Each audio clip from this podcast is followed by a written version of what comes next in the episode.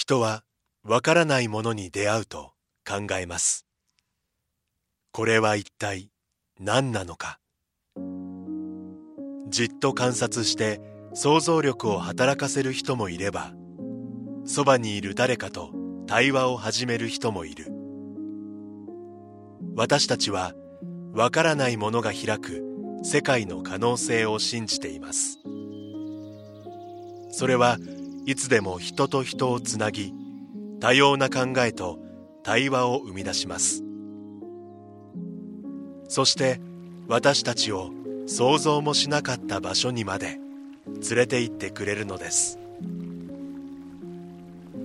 明治産業はアートを応援します。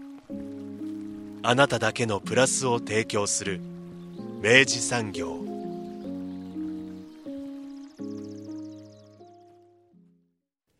明治産業プレゼンツアワーカルチャーアワービュー今週は先週に続きまして5月6日7日に福岡市美術館で開催されますリムカーワイ監督特集上映にスポットを当てていきます。スタジオには当番組プロデューサー三好です。おはようございます。おはようございます、えー先週に続きましてリムカーワイ監督ご本人に、はい。えーご出演いただきましてお話を伺いますが。はい。あの、まあね、うん。濃い。濃いもう前編はね、ええ。あのぜひちょっとあのポッドキャストのアーカイブなどでも、ええ。あのお聞きいただけますので、はい。あのぜひチェックいただきたいんですけど、うん。まあリム・カーワイ監督というですね、うん。あのマレーシア出身で、えー今は大阪を拠点に、はい。えっと映画を撮られている映画監督でございまして、うん。えーご自身を映画流れ物シネマドリフターと、まあうん。あの自称しまして本当に、えー日本中国香港そして東ヨーロッパ、ええええ。えー股にかけてですね、あの、とにかく流れ流れながらも映画をパワフルに、まあ、ねえ。作り続けている、まあ、この監督なんですけれども、うん。で、まあもう本当にね、あの、日本でも本当に、日本だけでなく、あの、国際的にも、あの、まあ、評価も集めながら、ええ。あの、活動を続けていらっしゃる、まあ、この映画監督が、あの、まあ、5月6日と7日に、はい。まあ、福岡市美術館で、えーうん特集上映を、えーっと、まあ、ほぼ過去作全部、うん。あの見ることができる特集上映があるということで、うん。えーリム・カーワイ監督お迎えして、えーお話をお聞きしておりますが、三好さんごしご自身としてもですよやっぱり映画好きっていうはい。こともあるし、えなんか先週の話とかはすごい響くものがあったんじゃないいやですか。面白かったですねね。本当ね。やっぱ本当に一映画ファンが、うん。あの作り手になるっていう決心を決めて、うん。でいよいよそれがあのなされるまでっていうですね。ね。前半めちゃくちゃ聞き応えがあったなという感じでしたけども、まあ、ここからの後半なんですけど。はい。あのー後半はですね、まあ、あの、監督の、あの、まあ、引き続き、まあ、その、あの、監督が、あの、監督になるまでの、あの、お話をもう少しお聞きしつつ、うん。あとは、あれですね、えっと、実際に、まあ、その監督が、あの、監督になられて、うん。えー撮られた、まあ、長編一作目から、うん。まあ、その後のキャリアの中で、あの、作ってこられた作品について、うん。あの、個別の、あの、ちょっと、あの、やりとりも含めてですね、うん。いろいろお話をお聞かせいただいた後編になっていようかと思います。はい、というわけで今回もリム・カーバイ監督ご本人にお聞きしています。インタビューの模様をお聞きください。で、まあ、そういう時期で僕、えー、と北京から、うん。えーまあ、要するにその映画上映が終わって合計ってから北京から、えーちょっとなんか気晴らしなんかちょっとなんかリラックスしたいと思ってて、はい。北京から、えー列車に乗ってロシアに行ったんですよね。いわゆるシビリアて シビリア鉄道。シビリア鉄道に乗って、えーロシアを横断したんですよ。はい。で、えーロシアが、まあ、横断してから、えーまあ、東ヨーロッパに近いから、それもええ汽車で、えーとヘルシンキ、まあうん。えーフィンランドに行けるので、あそこまだ、えー電車に乗って、えまあ、東ヨーロッパ、まあうん。僕東ヨーロッパには、まあ、チェコ、えうん。まあ、実は一番行きたかった東ヨーロッパは僕一番い行きたかった国、うんあるいはなんかよく知ってる国はチェコしかないですよね。はいなぜチェコに興味があったかというと、うん僕、えーミラン・クンデラうん。という小説がいるんですけど、はいはいまあえー存在の軽さね。とかはいえでもう高校からもうずっと好きですよね。で、えーまあ、彼の小説、まあ、色を笑い笑いとか忘れえうん。とか、まあ、日本のタイトルちょっとわ僕中国語の翻訳版読んでるんですけど、ええーまあ、ずっとなチェコという街にはすごくなんか、まあ、ブラハですね。特にブラハすごくなんか、まあ、惹かれてるんですね。もうはい。絶対いつか絶対行きたいなと思ってて、えしかもなんか、えーまあ、日本に来てからもチェコのそういうなんか映画も結構、まあ、リューウェイブの映画、うん。えーもう結構見てるのでなんかチェコという国にはすごくずっと興味があったんですよね。で、まあまあ、ロシア横断終わってから、まあ、チェコ絶対行きたいなと思ってて、だから陸路で。でもチェコに行く前にはポーランド。うん。ポーランドじゃない。あチェコチェコの前ポーランドか。うんいやじゃあ、えーバルト三国。バルト三国。そうバルト三国、あとポーランド。そうですね、ええ。ポーランドバルト三国あるんですよね、うん。だから、えーヘルシンキから、えーバルト三国エストニア船で行けるんですよ。うん。だから、えーヘルシンキからフェリーに乗って、えーエストニアのタリに行ってフェリーで、でその後もうもうせっかくもうヨーロッパの一番端っこに来てるわけですから、もう東ヨーロッパチェコだけじゃなくてで東ヨーロッパ全部制覇しようかなと思ってて。しかもなんか本当に仕事のオファーもなかったし、ええ。えええーまあちょっとその映画撮ってからちょっと、えーまあ、ギャラもらもらったわけですから、はいはいはい。まあ、しまあ3ヶ月くらい仕事しなくてもいいだろうと思ってて。気晴らしがダイナミックなのよ。でで本当にチェコ最初はチェコしか行かない。まあしか興味がないですけど、うんでもチェコ行くまでにもバルト三国ポーランドがあって、うん。チェコが終わってからまたハンガリーとか、ん。えーっとあとまあ、えーユーゴスラビア、はいはいはい。えークロアチアとかいろいろがあって、ギリシャもあるんですよね。うん。もう結局もう全部回って回ることになったんですよ。すごいな。だからヨーロッパな東は全部回ることになって、はい。まあそ本当になんかいろんなことも知り合うことになったん、まあうんうん。まあ、友達で知り合うことになってるし、うんなんか知識も増えたんですよね、うんまあ、やっぱり僕知ってるヨーロッパと全然違う、うん。やっぱ知らない国が多いですから特にユーゴスラビアの、えーとスロベニアとか、えーモンテネグロとか、はい。クロアチアとかセルビアとか、えーまあ知らなかったということは大きいかもしれないですけど逆になんか、えー行ってからうん。もっと興味をあって、えーしかもまあユーゴスラビアというとまあ全ユーゴスラビアですよね、うん。今7つの国に、えー独立してはい。分けられてるんですけど、多分日本人の印象としてもなんか危ない、うん。あるいは戦争があった、はい。今でもつつ、まあ、実際僕本当に不勉勉強不足で、うん。まあ、今まだ戦争続いてるんじゃないかと思ってたんですよね。はいはいはいでもね、えー、と行ってみたらもう戦争もほとんどうん。誰もうん言わなかったし、うん。もう今はもう、えーまあ、みんな平和だし、うん。なんか、えーまあ、看護、まあまあ、とまさにインバウンドですよね。うん。インバウンドも盛んになってって、まあ、世界中あちこちの人がクロアチアとか、えーモンテネグロとかセルビアに行くわけですよ。へえーそして人々もすごく穏やかでうん。全然怖くない。ーうんまあ、例えば、まあ、日本で、まあ、ユーゴスラビアというと大体なんかセルビア人なんか印象が悪いっていう。うん。ですよ。なぜかセルビア人印象悪いから、えー日本そういうユーゴスラユーゴスラビアの映画、うん。えー、多分アンダーグラウンドとか、はい。えーローマンランドとか、はい。日本で流行っている、あれは映画祭で流行っている、ええそういうええ映画で、ほとんどなんかセルビア人が悪い人ですよね。あーまあ確かにそのようにアクションとして見立てられてるんですよね。実はまだ全然違うんですよ。まだ全然違うんですけど、えーまあそれもやっぱり現地に行ってからわからない。確かに。うん。で、えーやっぱりそうセルビア人と接しないと、うん。セルビア人のことをわからない。うんうんですけど、でも僕、やっぱり僕持ってる印象と全く違うようなユーゴスラビアと出会ったわけですので、はい。い、や逆にあそこで絵が撮りたくなるんですよね。出た。モチベーションが。で、そうそう、それであそこで絵が撮ったんですよね。はい。えーすごい。でもでも撮るだもんね。そうね。盛り上がっちゃったらやっぱ撮っちゃうわけですねまあそうですよね。はい。だその、えー、3ヶ月ぐらいの東ヨーロッパの旅は僕にとって、まあ人生の、まあ、第二のターニングポイントかもしれないですよね。あそうですかはい。やっぱり、えーそうですね、行かなかったら、なんか今のような映画の作り方はしないかもしれないし、あもしくはその中国で撮った映画、合計てからも映画撮らなくなるのかもしれないですよね。うんまあ、正直、実際言うと、その映画撮り終わってから、僕もうなんか、えーもう映画、まあ、面白くないなと思うこと、映画作るということをね、まあその業界のしがらみみたいなものね。はいうん。面白くないなと思って、逆にしかも、えー自主映画にも撮りたくないという気持ちもあったし、やっぱり自主映画はなかなか、えーまあ、成長しないという変ですけど、やっぱり飯食えないですよね。うん。はい。でだから、えーまあ、もしこれから映画で飯食うとしたら、やっぱりある程度の予算があって、うん。ギャラもらっての映画じゃないとやっていけない、うん。でもそれで僕が失敗したし、うまくいかなかったし、だからもう映画、本当にもう、なんか、もうやめやめると帰る時期でもあって、まあ、そのために気晴らしで東ヨーロッパに行ったわけですけれども、でも逆にあそこに行っていろいろ新しい出会い、いろいろ知らないものを知り合うことになって、うんなんか絵が撮りたい気持ちが湧いてきたんですよねすご。いですね。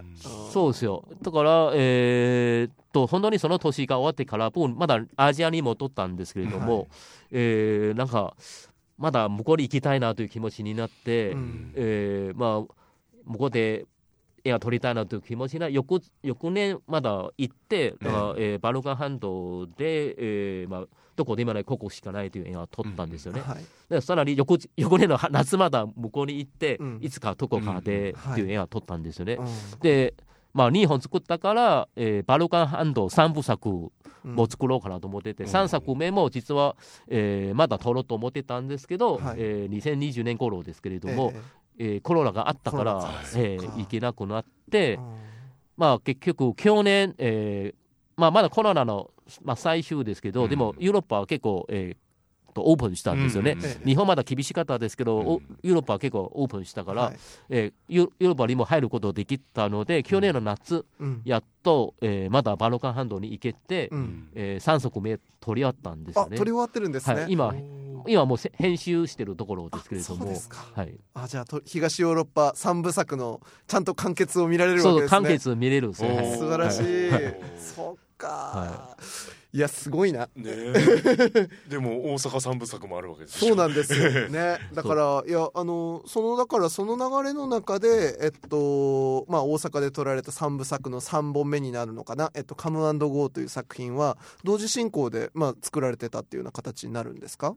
そうですねえーっと、えーまあそのカムアンドコの前には、うんえーまあ、すでに、えーうん大阪を舞台にして、うんえーアジアとの関係を描く映画2本を撮ったんですよね。うん一つ、まあ、さっきも話してたその、えーっと新世界の夜明け。でそれ2011年ですよね。はい。でそして2012年は、えー、と恋する南っを撮ってて、はいで実はその時もうなんか3作目を撮ろうと思ってたんですよ。うんうんやはり、えー、とまあ、1作目は新世界の夜明けは、えーまあ、おさあ福岡の人が知ってるかわからないですけど西成区の新世界、はい。えー通天閣、まあ、うんい日本でいうと、まあ、スラムうんうんうん街ですよね、うん。そういうスラム、えーまあ、すごくなんか放浪者うんうん貧しい人、うん。えー住むところですけど、まあ、そこ僕すごく2位はすごく面白いところで、うん。えー新世界の夜明けを撮ったんですけど2作目はちょっとおしゃれなところ、そうですね。えー福岡でいうと天神のあたりで、うんうん。えー南ですね。日本大阪でいうと南うん。と呼ばれてるの場所ですけど、えー、心斎橋、えーとナンバーを中心にして、はい。そういうなんか高級デパートとか、うんうん。高級ブランドの店あと、まあまあ、風俗街とか、うんうん。本当になんか繁華街ですよね。そうですね。あまあ、そう新世界と全く違うイメージの、うん。まあ、街ですけど、うん。はい。えー恋する南を取ってでその後もやっぱり北に行かないではいけないなと思って、うん。北、まあ、大阪市でいうと、まあ、梅田の周辺ですよね、えー大阪を大きく分けると北と南うん。うん 2, 場2箇所しかないですよ、うん。えー北というと梅田あ要するに、えー大阪市のハープという感じで、うん。えー東京東京で、まあ、大阪福岡でいう博多ですよね、うんうんうんえ東京でいうとお手町とかの周辺ですけれども、うんやっぱり、えーまあ、交通のハーブでもあって、うんえーそういうビジネスのハーブでもあって、うんまあ、南とまだちょっと違うイメージがあるんですちょっとクールというイメージもあるので、うんうんだから、まあえー北を舞台にしてまた違うような大阪の風景見せることできるし、そしてを元にして、まあ、一つのハーブを、まあ、中心と考えて、まあ、世界各国の人うんうんうん集まる場所として、えー描けるんじゃないかと思ってるんですよね。うんえー新世界の夜明けのテーマは中国と日本ですけど、はいで、えー恋する南のテーマは、えー日本と韓国そうでしあたね。と香港ですよね。はい。でもし北で取るとしたらもうもうちょっと拡大できるんじゃないかと思う、東アジアだけじゃなくって、うんえー東南アジアとかでもうん。広げるんじゃないかと思ってて、そういう多国籍の、うん。えーっとちょっと、まあ、一つハーブうんうんをのイメージとして、まあ、北描こうという企画もまあ、自然に生まれてきたんですよね、はいまあ、その時僕もすでに、えー、大阪三部作うん。と、まあ、勝手にね、ええ。呼んで、うん。もう大阪三部作取りますよと、ええ。あ三部作ももうもうもうすでに宣言したんですね、そのうん。恋する南取り終わってから、ええ。でやろうと思ってたんですけど、はい。でも、で、えーまあ、でも中国に行うんったし、うん。そしてまた、まあ、うまくいかなくて、バルカン半島に行ったし、行ったし。うんうん。でもバルカンって撮り終わってから、やっぱりまだ映画撮りたい気持ちが湧いてきて、そして大阪での3部作目も準備しようかなと思ってるんですよね。でも、だからもうある意味では同時進行ですけれど、うん。うんでも、えーバルカン半島の場合は、えー本当に、えー気軽く撮ったんですが、うん。はいはい。でも大阪3部作目の「Come and Go」という映画になると、やっぱり、まあ、そういう少人数のスタイルでうん。やるは難しいじゃないかと思うし、うんえー日本でやるとしたらやっぱり、まあ、地震あったといっても、えーうん。ちょっと、えーまあ、20人くらいのスタッフのうん。規模でやらないと多分作れないだろうと思うし、うん。あともう一つやっぱり、まあ、いろいろ国の人に来てもらうので、はい。えーお金もかかる。うん。まあ、ちょっとある程度予算を集めないではいけないなと思ってて、うん。まあ本当にその数年間ほとんどお金を集めるために、ん。なんかいろいろ大変だったんですけど、やっと、えー2019年ですよね、はい。えーお金集まったので、うん。えーまあ、もしそのチャンスみんな犯すとお金もう逃げ逃げてしまうじゃないかと、いう心配もあって本当になんか、えーと脚本も完成してないですけれども、あらすじだけでそのお金決まって、まあ、グリーンナイトを出した時にもうすぐに準備して慌た慌てて、えええー2019年の3月ですよね。うん。1月ぐらいお金、えー確保してうん 撮、ったんですよ。だから脚本がないですよ。カマンドコードで。マジですか？いやあのまさしくねここからちょっと作品の話も少ししてみたいんですけど、あのまあ、恋する南もそうですしカムゴーも、まあ、先ほどちょっと軽く触れましたけれども、まあ、あのこの規模の作品にしてみたらまあすごい大胆に、まあ、キャストの数がまず多いわけですよね。で、いわ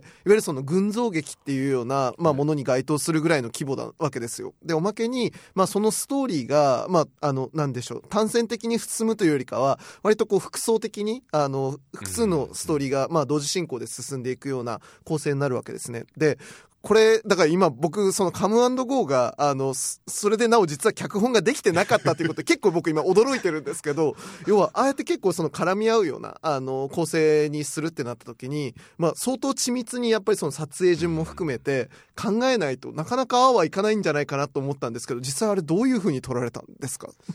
まあそうですね、えーまあ、考え方としては、ええ。ーやっぱり多国籍の人がいるので、うん。しかも、えーキャストも、えーうん。結構有名な人に来てもらうそことになって。リー・て、カンション出てたでしょ？そうですね、えー やっぱりよ予算は、まあ、多分普通の自主やよりあるんですよね、ええ集めたので、やっぱはい。りそれくらいのや集まらないと取れないうんと思ってた、まあ、そのために苦労してたんですよ、やっと集めて取ったんですが、はいえーでもやっぱり限られるんですね、予算としては。ええだから彼ら来てもらうために、やっぱり長期間拘束するのはできないですよね。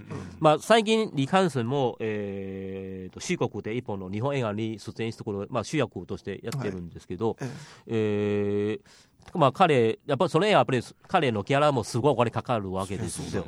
ででも、えーまあ、こちらの予算としては、まあ、長期間彼拘束は絶対できないので、うんまあ、生前に 2, 日間、うん。でそれ出演2日間で一緒、うん。まあ、準備は3日間、いやうん。みもう1日で3日間ぐらいの拘束しかできないので、うん。あと他の役者さんでもそうですよね、えーうん。ベトナム人の役者さんでも、うんやっぱりみんな、えーまあ、日まあ、日日日割って、まあ、日にち割って、なんか、うん。えーギャラを、えーうん。交渉してるという感じで、うん。やっぱりもしそのベトナム人もマレーシア人も香港人もなんか長期間拘束するとしたら、うん。もう絶対すごいお金かかる。んでとんでもない数になりますよそうそうねそう。うん。だからもう最初からもう本当に彼らのスケジュールに合わせて、うん。えーこの時間しかこれ、まあ、リカンさん本当にその時すごい忙しくて、うん。えーこちこちらの撮影でもフランスに行かないではいけないですよね。ええまあ、でも彼のスケジュールに合わせて、はい。えーまあい来る日と帰る日、まあ、2日間かかるんですけど、まあ、残ったらよ2日間しかない、うんうん。4日間、うん。だから4日間のスケジュールでうん。どういうふうに彼を取るか、でそのペトラン人でもそうですけども、え。え5日間の中にかいかいかに彼彼を取るか、もう本当にそういう物理的な制限からうん。逆算して、うん。スケジュールを組んで、まだそのスケジュールに合わせて物語を作っていく。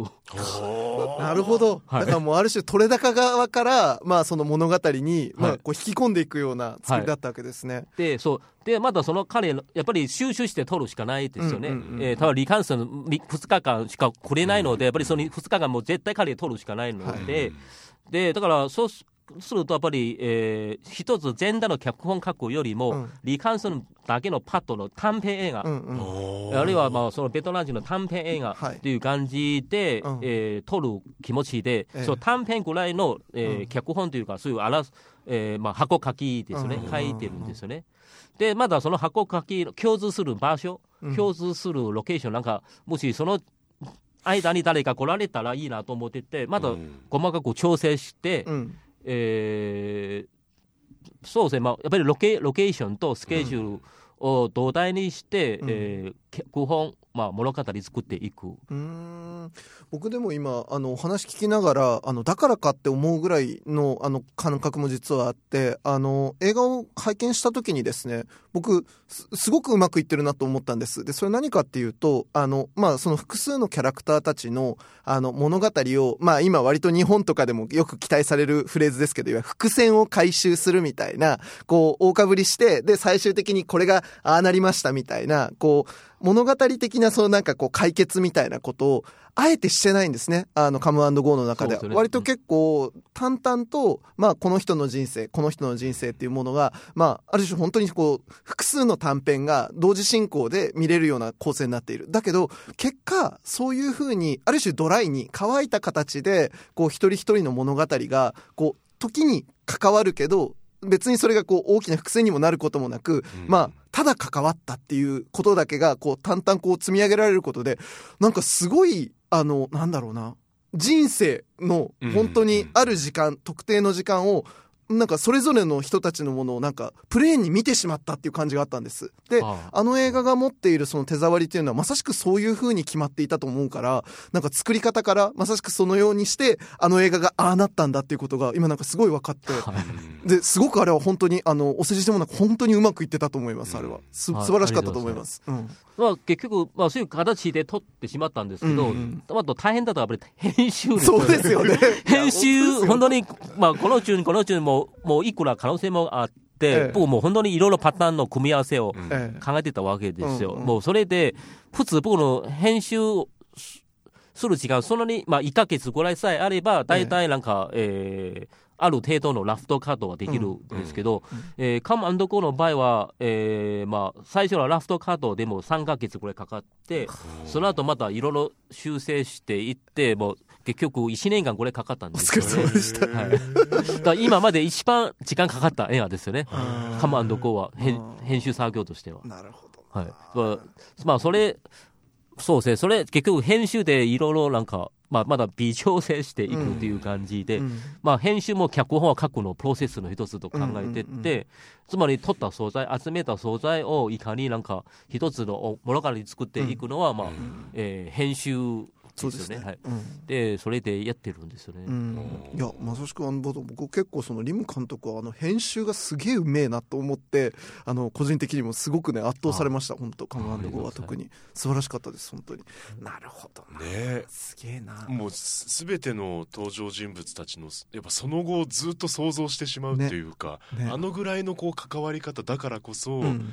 でもあの日のあの出会いは実はもしかしたら将来うん。何かまた違うきっかけを、みたいな想像まで広がっちゃって、だから割とあの観客の目線と登場人物同士のあの関わり合いぐらいがうん。なんか多分同じぐらいのうん。イーブンな感じのあの距離感なんですよね。だから多分それがすごいあの見終わった後の観客の事後のうん。も持って帰る感覚がすごいなんかずっとあの本当佐藤さん言うよううん。に生き続ける感じがあって本当に素晴らしかったです。あ、ありがとうございます。はいね、いやすごいな。だしなん。んかあの、あれですねリム監督あとやっぱあの、うん、やっぱこお子供の頃からやっぱそのハリウッド映画をやっぱよく、うんあね、と香港映画まあ規模の大きい大作をご覧になってたっていうこともあってなんかこういい意味で小さくまとまらないうん。ダイナミックなやっぱり あのや、やるんだみたいな、この規模だけど、これ、ここまで行くのねっていう、まあ本当それはキャスティングだったりとか、その、あの、やっぱ脚本のある、ある種、ある種のその、必要とされるスケールみたいなものに、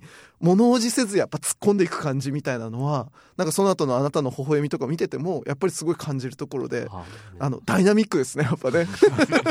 まあそうですね。ダイナミック、まあずっと動いているんですよね。ね もうずっと動いてて、まあ流れ物を。流れ物ですからね、うんやっぱね。いや、でもすごいです、本当にね。いやまあねこういう、あのもう本当に今あのお話一連聞かせていただいたんですけど、まあ、ここでいろいろお話の中であの、うん出てきた作品たちが実はまとめて見れる機会が、あのこの福岡えでえあるということで、ええこれちょっとあの今回のその企画をなさられている木下さん実はちょっとね実はスタジオに実はそうなんですずっといていただいてずっといていただいてるんですね。はいいましたのでちょっとそれご紹介いただければと思いますあのこんにちは。あのリスケオフィスの木下と言います。木下さんはい。どうもお世話になっておりますております。はいえっ、と福岡市美術館の、はい。えーミュージアムホールというところがあるんですけども、そこで5月の、えー6日と7日、うん。えー土曜日日曜日の2日間、はい。えーにマジックロスっていう作品以外全部、えーうん。リム監督の作品を一挙上映という、すごい。えーのをやります。リムカワイレトロスペクティブ。はい、リムカーワイの 世界という名す付けて。ごい。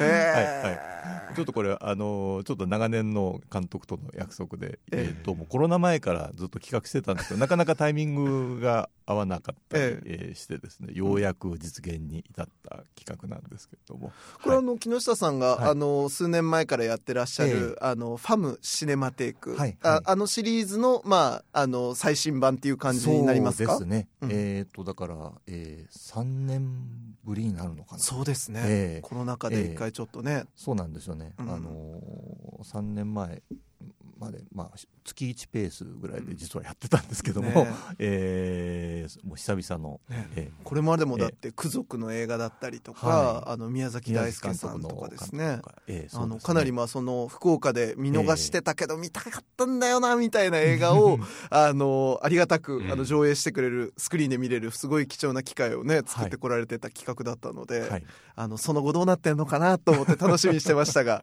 ようやく、ね。はいえーちょっと復活ということで、まあ、ちょっと今後は、まああのー福岡市美術館のミュージアムホールの、うん。あのー方のあの事情もあるんですけど大え。え体年1ペースにはなりそうなんですけれども、ええまあええ、これからもやっていきたいと思ってます。もうねもう本当にねもうそういう一人一人のプレイヤーが、うん。あの見れなかった映画をね見る機会をこの街で一人ずつ作っていく言ってくれるともう僕らみたいな映画ファンがとにかく助かるので もう本当に応援しております、はい。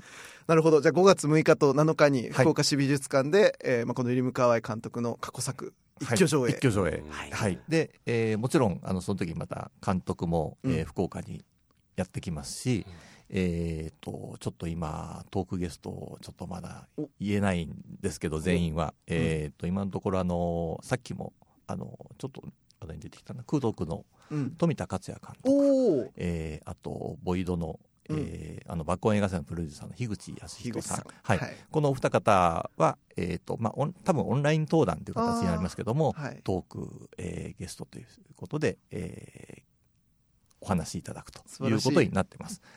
あとお一人はちょっと、えーお楽しみということで、はい、あの、はい、ちょっと今仕込み中なんですけど、じゃあまあはい。会期が近くなったら、はい。またお知らせいただくというはい、感じですね、お知らせしたいと思ってます。はい。す、ごい。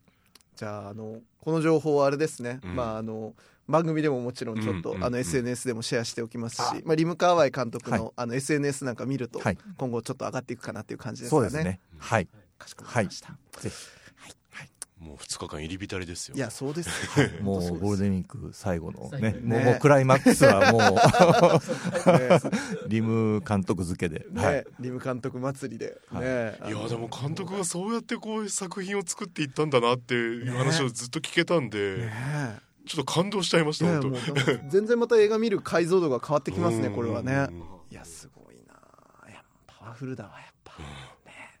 でもこんな感じで引き続きリム監督はあの流れ流れながらも映画を続けていく感じになりましょうかやっぱり。いや、やっとからもう本当にしんどいですよね。しんどいですよね。いやそうですよ。ついからし、いや、本当に2010年ですよね。うん。いきなり3本撮って、まあえ今日まで2023年ですね、はい。まあ13年間。13年間。年間でもう本当にいやいきなりなんか、まあ、人生変わったというか、うん。なんか忙しかったんですよね。そうですね。で、えー忙しかったんですけれどもいろいろやってるんですけどあちこち行ってるんですけど、うん。でもなんか報われてないなという気持ちがずっと あってで、えーあとまあその間には、まあ、投資どんどん取っていく。そして体もなんかどんどん弱くなっていく。ね。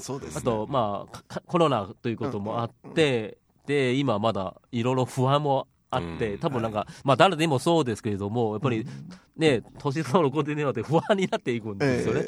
えー逆若い頃はまだなんかね、すごくなんか生き生きとしてるかもしれないですけど、うん。うん。老後、まあ今もう中年になっうん。て、まあこれから老後をどうするか、まあ本当に今までずっと考えてなかったんですよね。まあそうそです老後のことは全然考えてなかったんですよ。ええええ未来のことさえ考えてないですよね。はい。僕にとっても1年、明日、あるいは今年、多くでも今年のことしか考えてないですけれども、でも今もうなんか、ちょっと10年後どうなるか、老後どうなるかということを考える時期になってるんですよね。ええ。最近、まあ本当に、まあいきなりというか、うん。やっぱりこれ年取ったという証証かもしれないですけれども、まあこのままだともうちょっとやばいなと思ってるんですよね。だから、正だから、本当に、いや、まあ、去年撮ったバルカン半島三部作は、まあ、10作目ですよね。はい。まあ、まあ、タランティーノもさえ、なんか10作目撮ってから引退すると言ってるし、宣言してますもんね。でも、彼、まあ、10作目撮ってないですよ。うん。えー10作目、なんか、ある映画評論家の話になるんですけど、ねそれもちょっと、そう、今ね。驚いてるんですけど、うん。人物の伝記になるんですけど、はい。今これからはい。撮ろうとするわけねですよね。ね。でも、もう、もう10作撮ったわけですから。とにかくペースが速いんですよ。ねで、で、あと、ウォン・カワイも、なんか、10作まだ撮ってないですよ。そうだまあいや、僕とちょっと似たような名前ですけど、確かに彼、ウォン・カワイで、僕、リム・カワイです、ね。本当ですよで、ウォン・カワイは、まあ、最近 4K、なんか、デジタル、そうそうそうなんか、えー、WKW ねで。めちゃくちゃね僕も自分が勝手になんか LKW にしてるんですけど、まあ、全然違う。LKW? 同じ可愛いも顔でのと可愛いですから。で、彼まだ10作目まだ撮ってないわけですそうから。ですよねだから、まあ、10作目で引退してもいいじゃないかと思ってて。いやいやいや、ね、でもね、ペース早いからですね。あの、もうなんならもう、ほスピルバーグ級にですよ。やっぱもうす、ハイペースで毎年1本取るぐらいの感じで、いや、続けるっていう手もあるんじゃないですかね。いや、まあ、結構いろいろ振動になってきたので。でいや、それこそほら、あの、監督が撮られた最新作で、あなたの微笑みっていう映画ありましたけど、で、あれ、まあ映画の主人公が、あの、河合監督でこそないですけれども、まあ、あの、なかなかこう、まあ、日の目を見ない、あの、インディー監督、ね。で、なかなかこう、作品も当たってないけど、あの、まあ自分の才能を信じながらなんとか頑張っているっていうような、まあ主人公が、まあとにかく日本中の、あの、いろんな劇場さんを、まあ巡って、で、まあその、まあ、あの、劇場ごとで起きるような、あの、出来事をですね、まあこう映画にしていったような映画だったんですけど、僕でもやっぱあの映画見た時に、あの、あ、リムさんはやっぱこうなんだろうな、その映画っていうものが、まあ、どうあったらまだこう、要は、なんか、人々に大切なものとなりうるかみたいなものを、やっぱ大切にしてらっしゃるなと思ったんです。それは何かというと、やっぱり、あの、作り手だけではなくって、それを届ける思いのある劇場さんだったりとか、まあ、で、やっぱそれを、あの、お客さん、あの、一人一人のお客さんがどのように見るのかっていう、やっぱその三者みたいなものの関わり合いを、やっぱすごく大切にしていることが、まあ、あの映画見りゃ誰だってわかるぐらいに、すごいこう、あの、誠実な映画としてすごいあったんですね。で、あの、まあね、すごく実際作り続けるのは大変だと思うんですけど、やっぱりリム監督は、多分、あの、あなたの微笑みに出てくる主人公のように、あの、愚直に、あの、大変なんだけど、で、みんなから大丈夫かなって心配されながらなんだけど、同時にやっぱ期待も寄せられながら、作り続けるのかなみたいな、勝手にですね。まあ、そうですね。撮り続けたいですよね。ね、あの、願ってますけれどもね。うん。いや、でも本当、あの、あなたの微笑みは個人的にもなんかすごく、あの、なんか、あの、いい映画だったなと思って、すごいいい映画見たなっていう感じで劇場後にさせてもらって、で、やっぱ、ね、あそこの劇場一つ一つ巡られていったものが、もう本当に多分もしかしたら10年後には、あの、劇場のもうアーカイブというか、本当にそのドキュメント、もう、要はもうなくなってしまうかもしれない劇場たちの、まあ、最後の姿というか、最後期の姿みたいなものを捉えたものになったのかもと思った時に、やっぱその映画ができることだったりとか、映画が残せるもの、映画が伝えていけるものみたいなことを、すごく大切にやっぱり撮られた映画だったなっていう気もしますね、あれはですね。はい、うん。ありがとうございます。ね。はい。いやだからやっぱりねこういう監督が頑張ってくれなきゃいけないんですけどね。っていうのでもよもうちょっと考えるとやっぱこういう監督がだからやっぱ映画を作り続けられる、まあ、映画の業界構造だったりとか、まあ、そういうものがねこう一つずつでもやっぱちゃんと整備されていくことがまた重要なのかなっていう気もします。そうですよね。いや僕はやっぱリム監督もうちょっとね11作目を 期待し。いやーまあ実際、まあ、あなたの方見の主人公、渡辺博文さんええ渡辺ですけれども、博文さんはいいや、撮り終わってから、ええ。もう、まあ、聖画の渡辺三部作という構想を膨らんだんですけど、おで、えー、2作目はうん。ヨーロッパで撮る。お。だから3作目はハリウッドで撮る。要するに渡辺博文は最初日本ですけど、その後ヨーロッパの映画祭。で、その後ハリウッドで映画撮るといううん。話ですよね。うん。三部作ですから。はい。でも、あなたの方見は、あの、興行成績見ると、まあ、は評判はすごくいいですよね。評判がいいですけど、はいでも興行成績見ると、これ難しいやなと思ってるんですよね。本当に大変ですよ。今人、映画見に行かないですよ、本当にそうです。ね。いやーいやーねいや、本当に、あなたのホーミーという映画は、まあ、自分の映画の中で、えーまあ、評評判として一番評判がいい映画となってるんですよね。で、えーでも、本当に今、自分の映画の中で一番ヒット入ってない映画です。うん。やっぱそうなりますよね。はい。いやこれなんかね。コロナ禍ということも大きいんじゃないかと思う気がするんですよね。やっぱり、まあ、おお客さんももうなんか映画に行くのはうん。結構渋っているうん。っていうところもあって、あとこのコロナ禍があってからみんなの、えー映画見る習慣も変わったりする。おっしゃる通りです。うん。えーまあ、外に行かなくても、うん。えーまあ、家で映画見れるうんし、うん。あと、まあ、本当に上映本数も本当にコロナがあったから、えーいっぱい上映できなかった映画が溜まってたらしいですよね。うん。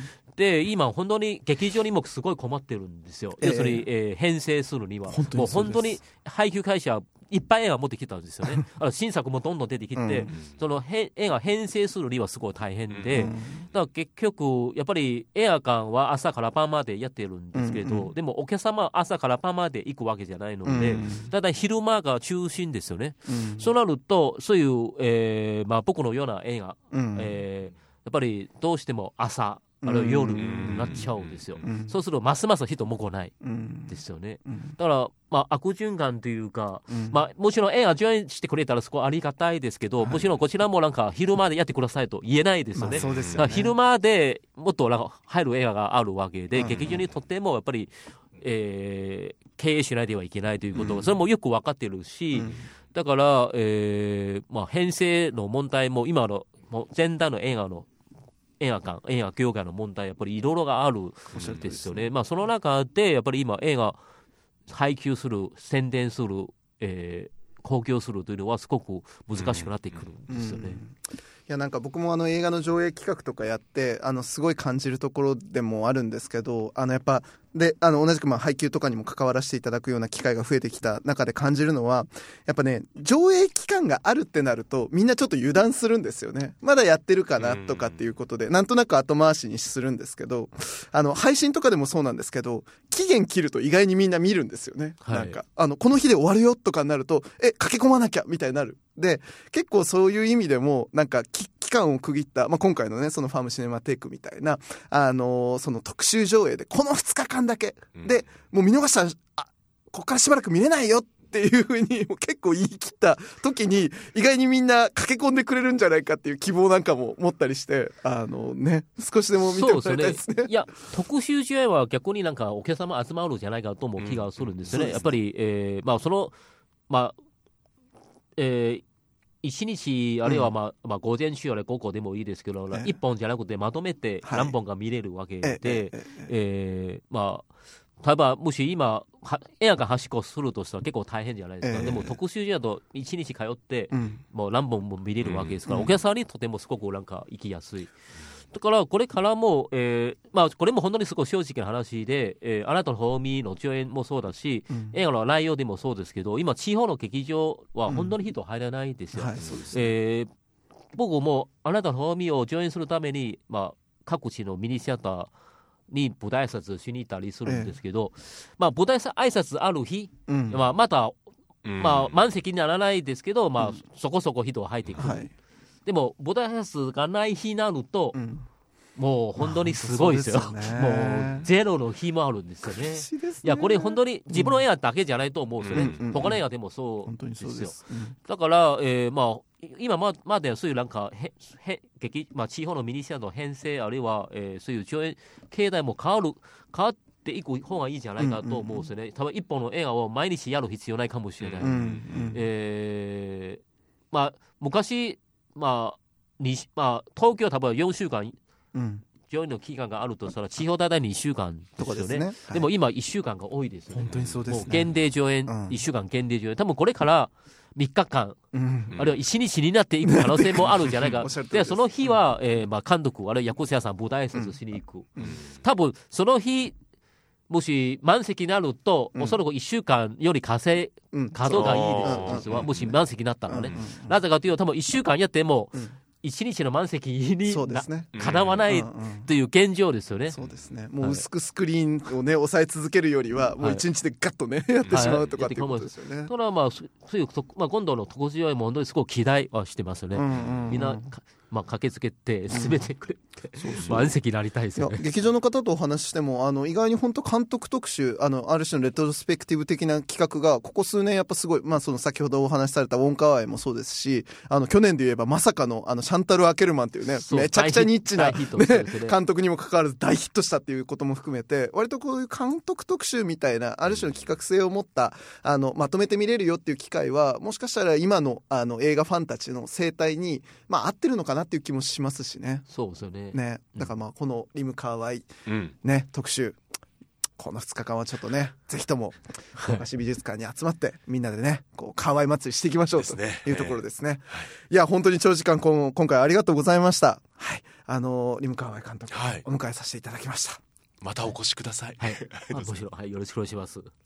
明治産業プレゼンツアワーカルチャーアワービューエンディングの時間となりましたいやーカムゴーの撮り方びっくりしましたいや、カムゴーはね、ええ。本当にね、あの、なんか、リム監督の、なんか一つの、あの、なんか、到達点っていう感じが、個人的にはすごいしていて、しかもそれがね、あんなに現実的な、あの、まあひ、あの、要件というか、ええね、必要に迫られて、あの、編み出されたええ、あの、ね、あの、アイディアというか、あの、着地だったっていうのは、編集本当大変だったでしょうね。いや、でも結果やっぱそれですごい編集うまくいってるったからですね。うん。やっぱ人間、迫られると、うんやっぱ伸びるものがあるのかという。そのあたりもやっぱ三好さんすごくやっぱり響くものありますよね。本当ですねええあなたの深夜のツイートとかを見てると、おお来てるなって思いながら。いいんです あ、いいんですか？あ、いいんですか？さあ、えー、5月6日7日、はいえー開催されますんで。はい。で、あの、今回ですね、そのリム監督の、えっと、まあ、過去作、えーほぼ、ほぼすべて、うんえー一挙上映みたいな形になるんですけれども、実はですね、えっと、リム監督の、えっと、そのご自身が手掛けられた監督作だけではなく、えー一本、実は特別上映的にですね、うんえっと、追加されている作品がございます。はいで、これが、えっと、少年たちの時代革命というですね、はい。あの、2019年の香港のあの民主化デモに参加した若者たちの,、はいあの姿を追った、まあ、劇映画、あのなんですけれども、えっと、これあの、実は去年だったかな、えっと、去年から今年にかけて、まあ、とにかく非常にあの注目された作品だったんですけど、うん。実はこの作品をですね、えっと、リム監督が配給をあの手掛けられていて、うんうん。で、あの、今回の、あのリム監督の特集上映に合わせて、うん。これおそらく福岡初だと思うんですけど、のあかかるのはい、かはい。あの劇場で見る機会として、はい。えっと、特別上映が、えっと、あその監督のプログラムの中に、えっと、組み込まれているというふうにお聞きしています。これはね、マジで見逃さない方がいいと思いますよ。